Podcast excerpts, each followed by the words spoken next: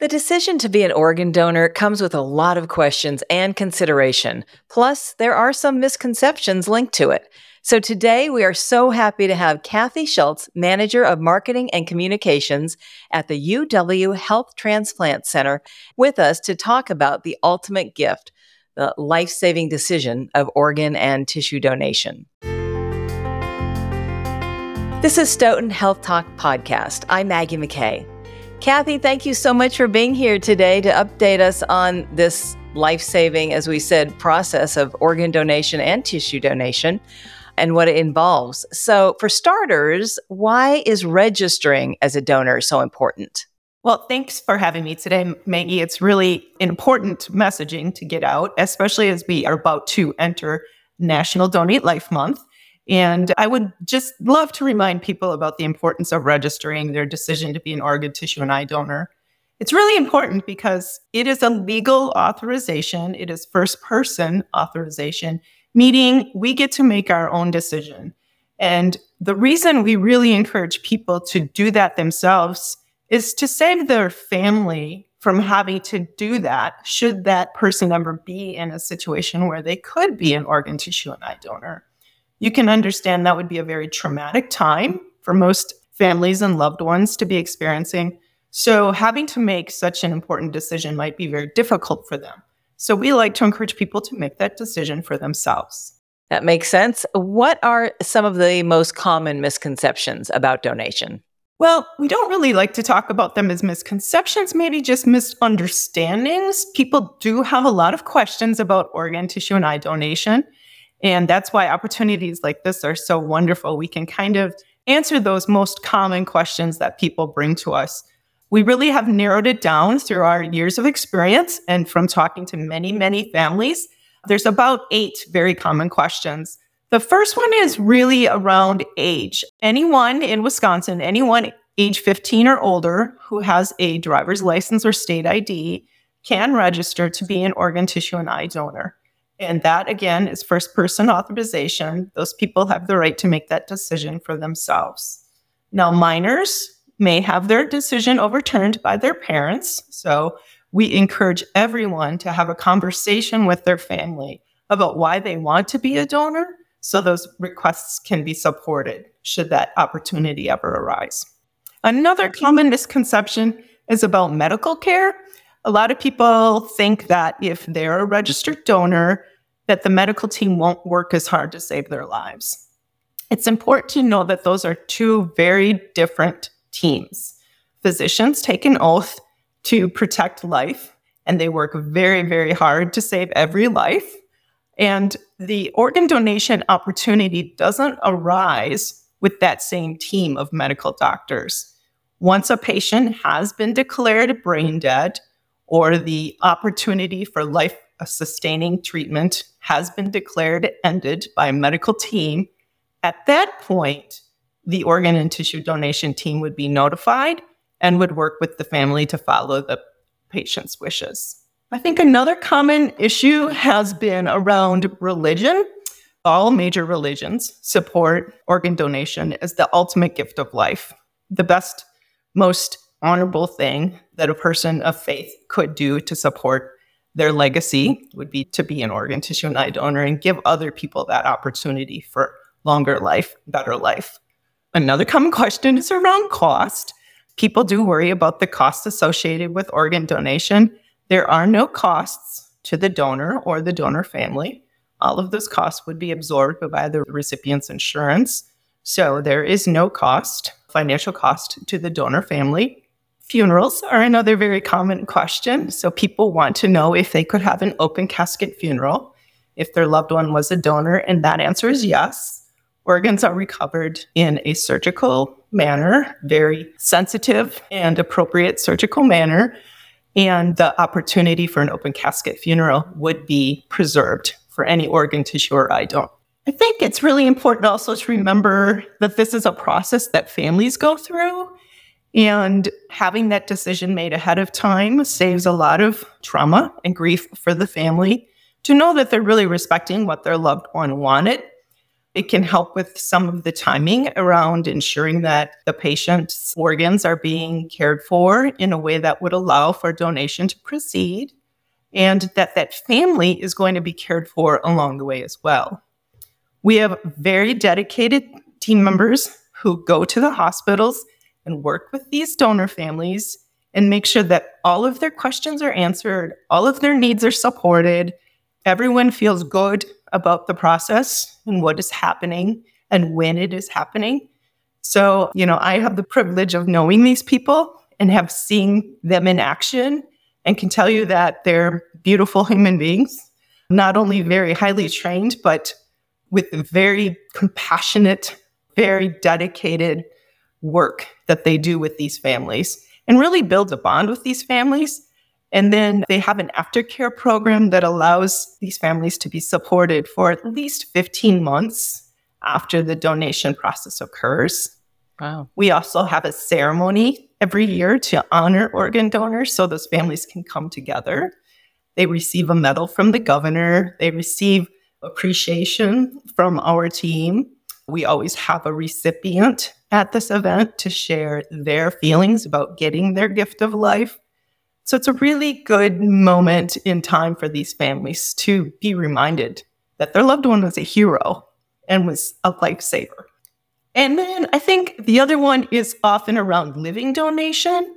So this has become more and more prevalent in the last several years. Living donation has been around for more than 60 years. It's how transplant started. Kidneys from a twin went into another twin, and that's how that the whole transplant process really started. But it's become much more common of late because the wait lists are so long, especially for kidneys. There are thousands of people waiting for kidneys. About 80% of the wait list in this country are people waiting for kidneys. So 80,000 people right now need a kidney. Yeah, and you can donate one of your kidneys. We have two. Patients often call it share in their spare, which is lovely. And you can donate your kidney through a national kidney registry that UW Hospital and UW Transplant Program use. So we can take that kidney that you want to give to someone, put it into this exchange program, find the best match across the country, and save that person's life.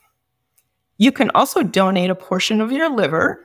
The liver is the most miraculous organ. It actually regenerates to the right size that both the donor and the recipient need to go on living a healthy life. And we have had patients, many, many patients who have done this, not only for someone they know and love, but also for someone who needs a gift of a liver. So you can see how important our living donor heroes are as well. And we recently worked with a patient who had such a lovely experience donating her kidney that she decided to then come back and donate a portion of her liver as well. Wow. So, yes. The generosity of people is overwhelming. And that's why we remind people if you live a life of generosity and you're the kind of person who likes to help people, perhaps you're a volunteer or you're active in community, registering as a donor gives you the opportunity to continue that work even after you're gone. I love the idea of the event a year later or whenever it was for all the families to come together. That's got to be an emotional sight. But how brilliant so that you know what you feel like you're part of a community with people who can relate to what you've been through.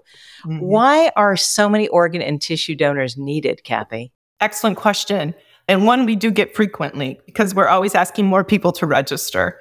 Only about 3% of the population die in a way that allows for organ donation. So you do to be an organ donor, you have to be in a hospital on a ventilator and been declared brain dead or cardiac death. So that is only about 2 to 3% of the population. So when you think about how big the wait list is and how many people continue to not only wait but will be waitlisted every day, it's important that we continue to think about registering as a donor, and how we could help more people. And why are so many more people becoming living organ donors? I know you touched on it a little bit, but. Mm-hmm. I think it's a lot of education, a lot of people understanding that the wait list, especially for kidneys, is long. So it's an opportunity to remove those people from the wait list. If you see someone you know and love going through the dialysis situation, it's a very uncomfortable process that these people endure. Dialysis is not a cure, it's a helpful aid, but it's really not a cure. So we're looking to get more people off dialysis, potentially not ever have to start dialysis if they can get a new kidney in time. So initially, a lot of those kidney donations came from family and friends to get their loved one healthy. And now we just see so many people understanding and seeing what those people mean to our communities and how many people are waiting that more living donors are saying, I can do this, I can help. Yeah, getting the word out is crucial. Yes, often with liver donation, those needs are very urgent.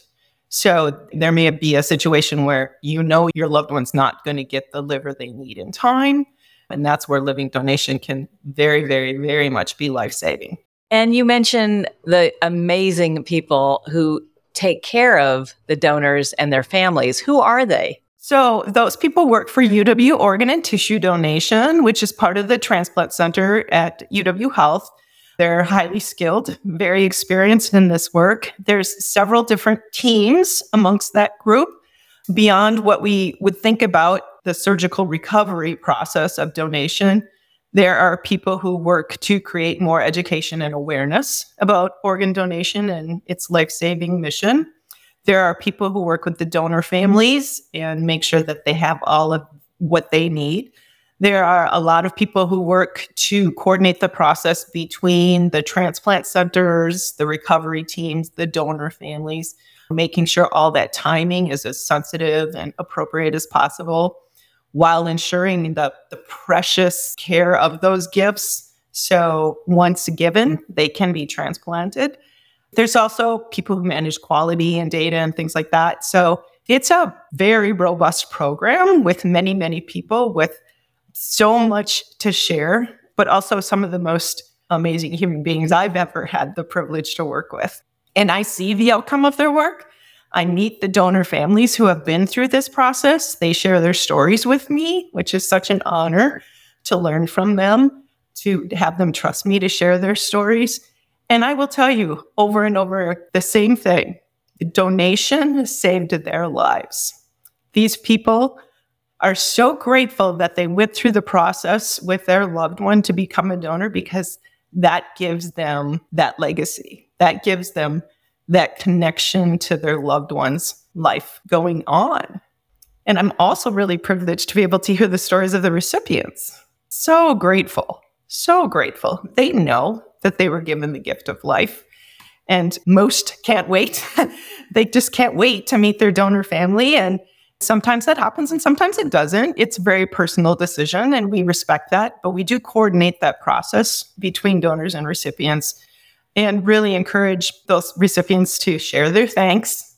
So it really is a helpful step also for those donor families as well. I had a coworker, a friend who waited 4 years for a kidney and he really was close to not making it and he found one from, you know, 10 states away or something. It was amazing. And now he's just better than ever, you know, back to mm-hmm. work, healthy. What do you say to elderly people? I had a friend who was getting up there in age, like in her 80s, and she said, I'm not going to be a donor because who would want all this old stuff? Is that accurate? I mean, I saw her well, point. Yeah. We hear that. We hear things about, oh, you don't want my liver, you know, comments like that. Um, we encourage anyone who wants to be considered for donation to register. Okay. Science and medicine changes every day. And the discoveries that have happened in my last 20 years of this field of work, I never could have dreamt of. And now they're saving more lives. So if you are the kind of person who wants to be a donor hero, register your decision. If you're ever in that position to become a donor, extensive medical testing, everything will be made safe for the recipients who might be able to receive those organs. So we really encourage people don't rule yourself out. Don't listen to what anyone else has told you because it may not be true. Just go ahead and register and let the scientists figure it out should you ever be able to be a donor hero. Okay. Thank you so much, Kathy, for your time. And if someone would like to find out more or register, where would they go? they can register at heroicdeed.com or they could always look at the UW Organ and Tissue Donation website, which is uwotd.org. All right. Thank you so much. Again, that's Kathy Schultz. And if you found this podcast helpful, please share it on your social channels and check out the full podcast library for topics of interest to you. This is Stoughton Health Talk Podcast. I'm Maggie McKay. Thank you for listening.